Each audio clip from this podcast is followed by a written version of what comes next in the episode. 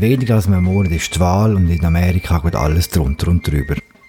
Was bedeutet dem Trump seine Corona-Erkrankung für die Wahl? Wie steht es eigentlich in den Umfragen? Und hört der Wahnsinn irgendwann wieder auf?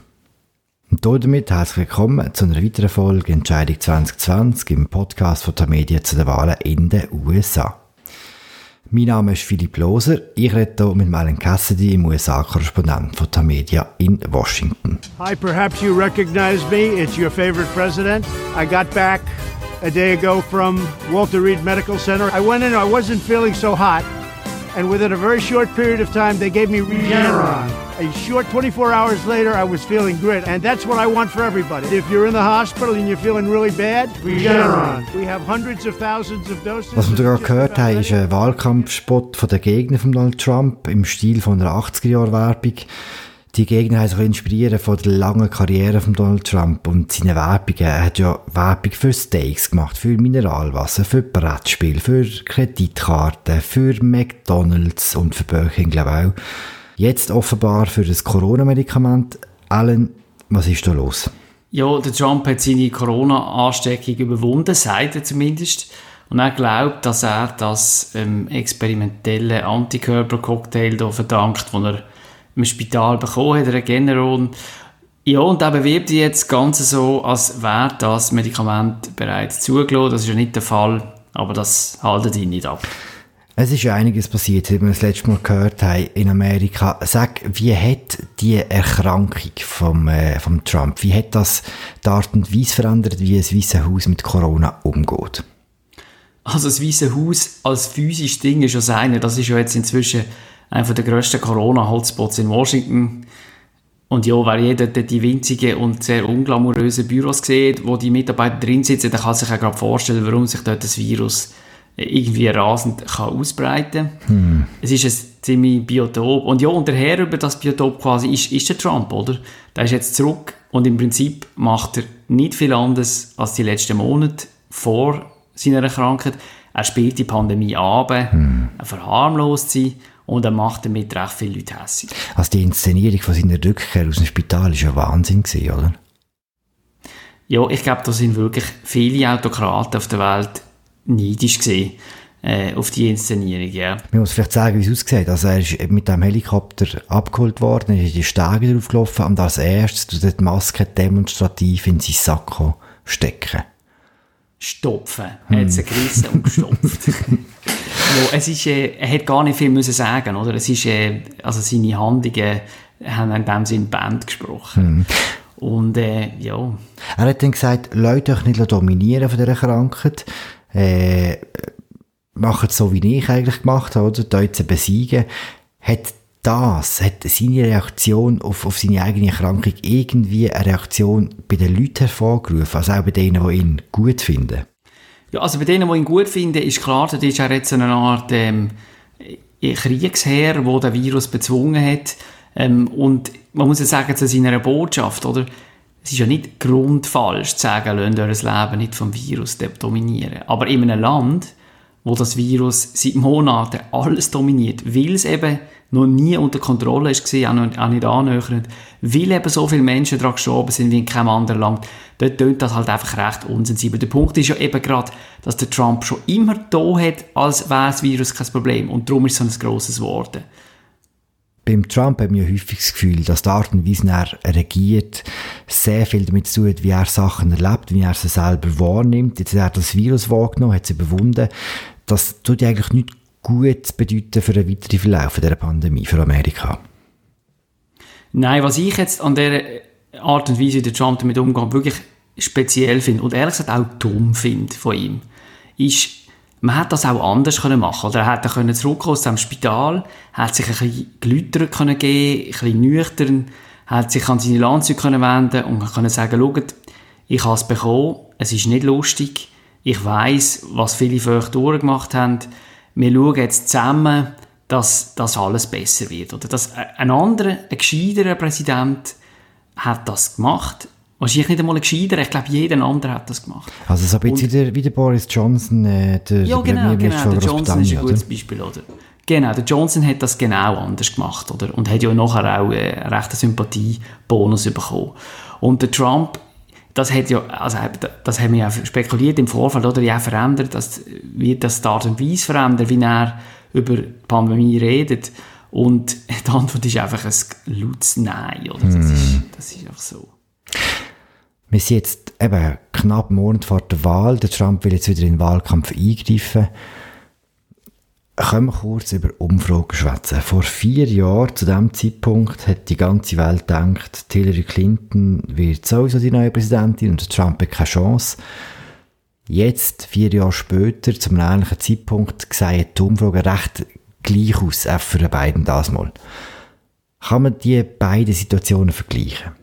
Ich glaube, es lässt sich nur bedingt vergleichen. Also erstens, die Umfragen für beiden sind viel besser, als sie bei den Clinton sind und sie sind auch konsistent. Es geht nicht wirklich Auf und Ab. Er ist seit Monaten vorne und wenn heute gewählt würde und die Umfragen auch nur halbwegs stimmen, dann würde er deutlich gewinnen und der Trump deutlich verlieren. Aber das andere ist eben, was auch jetzt anders ist, ist, dass die Angst grösser ist diesmal, dass die Umfragen nicht abbilden, was im Land passiert. Ist ja auch mhm. verständlich, nachdem was letztes Mal passiert ist. Und man muss vielleicht sehen, oder?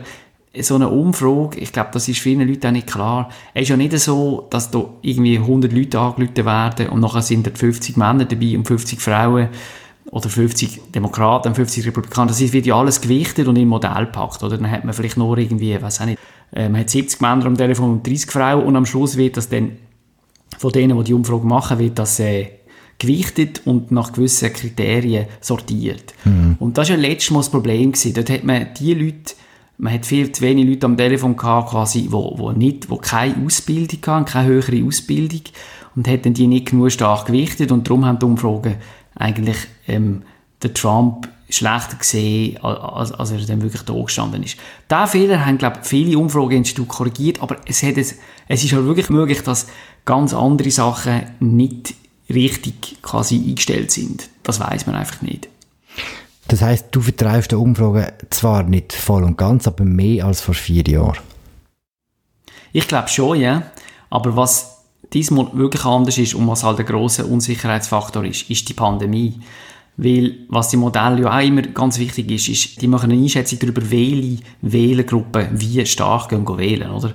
Und in dieser Pandemie hat man einfach, wenn man ehrlich ist, keine Ahnung. Man weiß nicht, äh, wirklich, wie sich das auswirkt, ähm, ob es Leute gibt, die einfach viel mehr daheim bleiben, zum Beispiel Alte oder Schwarze, die ja übrigens von der, eben, die von der Corona-Pandemie viel stärker betroffen sind. Das weiß man nicht. Auch über das machen die Modelle ja einfach Schätzungen, Annahmen. Und das ist, glaube ich, etwas, was das letzte Mal natürlich nicht gegeben hat, oder? Und diesmal ist das einfach ein grosser Unsicherheitsfaktor. Das heisst, Stand heute, eben, es geht nicht mehr so lange bis zur Wahl, Stand heute würdest du sagen, der beiden macht Ja, wenn morgen gewählt, oder heute oder morgen gewählt würde, ja. Ähm, also da, da müssen jetzt die Umfragen katastrophal äh, falsch sein. Hm. So, damit das nicht Also nicht, nicht einfach ein normaler Umfragefehler, so, sondern wirklich... Äh, aber eben, ich, es wird nicht heute gewählt, oder? Also es ist natürlich, viele Leute sind schon dran, weil wir haben auch das Jahr früher angefangen, an vielen Orten mit brieflicher Wahl, das ist auch übrigens so ein Faktor. Ähm, in nächster Woche fängt in vielen Staaten so Early Voting an, wo man kann ins Wahllokal gehen vor dem Wahltag. Also das heißt, es sind schon Millionen von Amerikanern sind schon am Wählen, aber die, die, die grösste, die allergrößte Zahl von Wählen geht erst am 3. November an Turnen. Und bis dann kann halt schon noch viel passieren. Das ist mhm. so. Gibt es noch etwas, wo, eben, wenn du sagst, es kann noch viel passieren, gibt es etwas, wo man sich vorstellen könnte, wo das total noch auf den Kopf stellen Also, wenn man sieht, also der Biden zum Beispiel, oder? Der macht jetzt auch wieder Wahlkampf. Der Biden ist 77.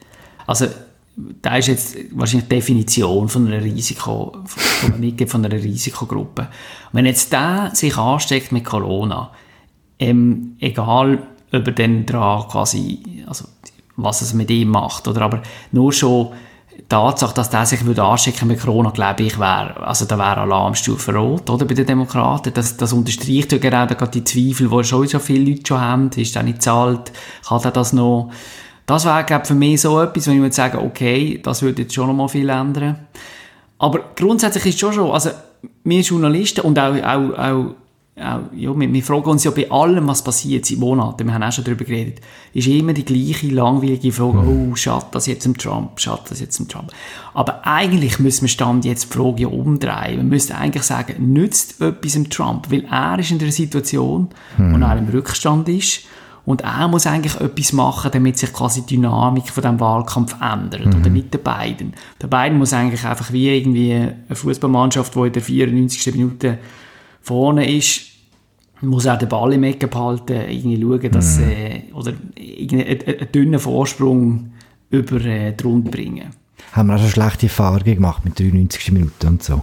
Das habe ich jetzt gerade, jetzt habe ich eben gerade einen, einen schönen ähm, Schlenker machen auf Newcastle United und meine vielen traumatischen mm.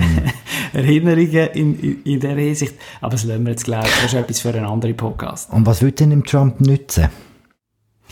Ja, eben, also Biden bekommt Corona. Okay. Nein, es gibt natürlich, es gibt auch sinistere, also, also man kann jetzt hier endlos spekulieren, oder? Aber ich sage vielleicht noch, noch mal etwas, nur, nur das Gedankenspiel, oder? Aber wenn jetzt, wenn man jetzt so einen Fall hätte von, äh, von einer Demonstration, wo jetzt irgendwie ein Polizist wird Gott bewahre, von laufender Kamera irgendwie von irgendwelchen Linksextremisten verschossen werden. Mm -hmm. So Zeug kann alles natürlich schon einmal kippen, oder? Das mm -hmm. hat man ja auch haben wir ja vor vier Jahren gesehen, damals ist es so gewesen, dass, äh, dass ja dann kurz vor der Wahl der FBI-Chef nochmal eine Untersuchung angekündigt hat gegen Hillary Clinton, weil dann nicht aus Ort ist, aber, aber man ist damals davon ausgegangen, dass das ein paar tausend Stimmen vielleicht schon einmal ihre sie gekostet hat.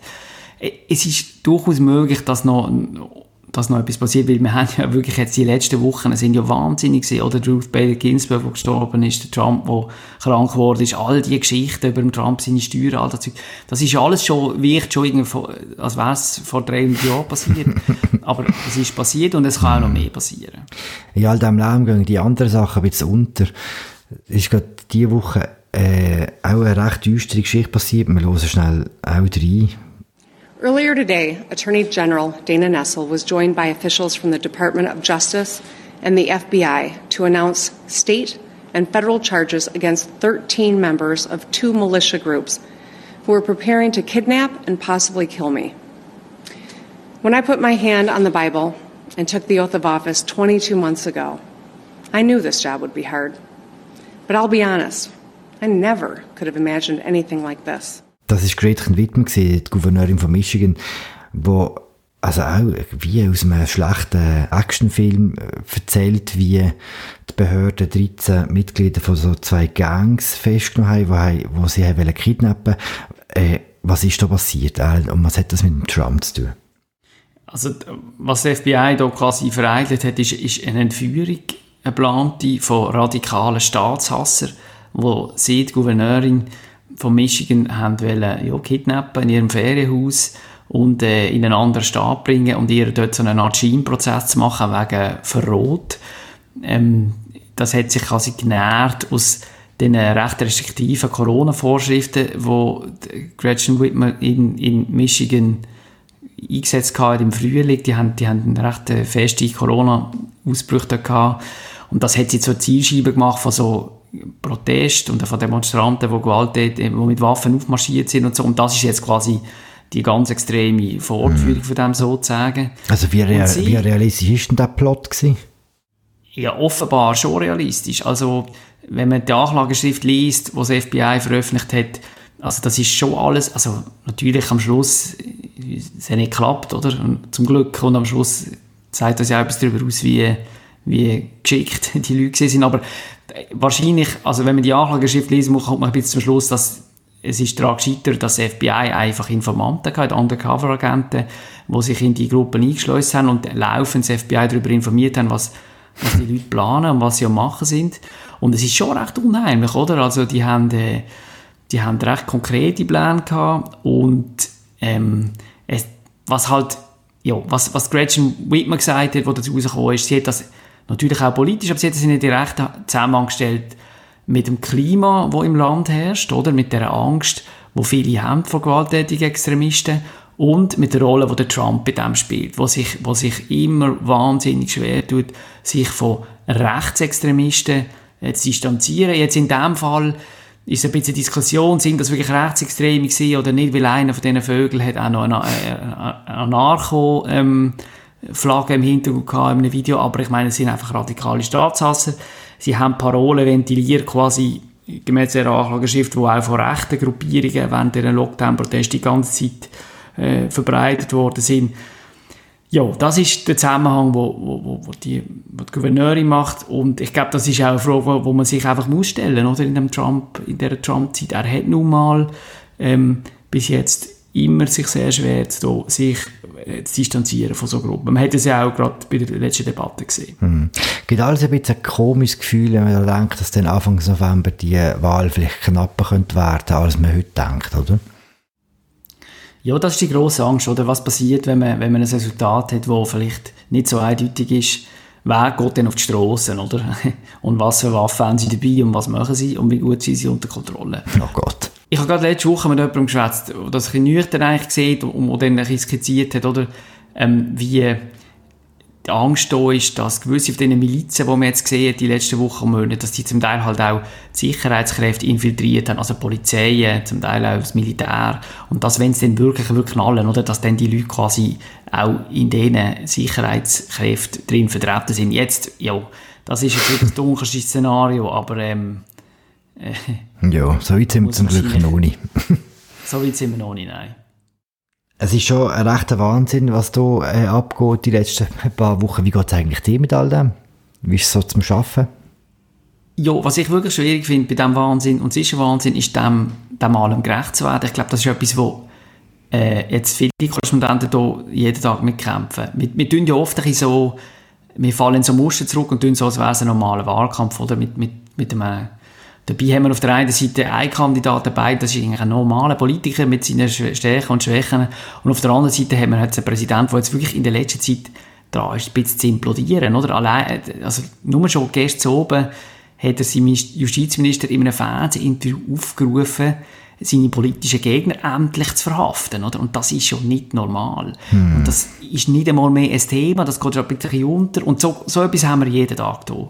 Und ich finde das schwierig, quasi, was die Auswahl oder was berichtet man, wie ist gross, welche, welche Aufregung muss man, muss man aufnehmen und weitergeben, welche nicht. Mhm. Ich glaube, das ist geht im ganzen Land so und ich glaube, das ist am Schluss dann auch eine Frage, die die Amerikaner ein bisschen mit im Hinterkopf haben, wenn sie gehen, wählen oder mhm. wenn, sie, wenn sie das wirklich noch mal vier Jahre, vielleicht sogar noch schlimmer oder wenn sie vielleicht etwas anderes. Mhm.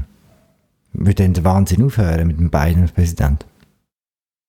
Ja, das ist, das, das ist ich glaube, ein Stück weit schon, ja. Zumindest was, was eine funktionierende Regierung betrifft, äh, wäre es ein Fortschritt. Aber klar, wir haben jetzt gerade über die rechten Milizen geredet und so, ob denn die nachher sich einfach zurück wieder verkriechen, wäre ich nicht so sicher, oder? Mm. Wir werden es sehen, Alan. Haben wir über alles geredet? Sicher nicht.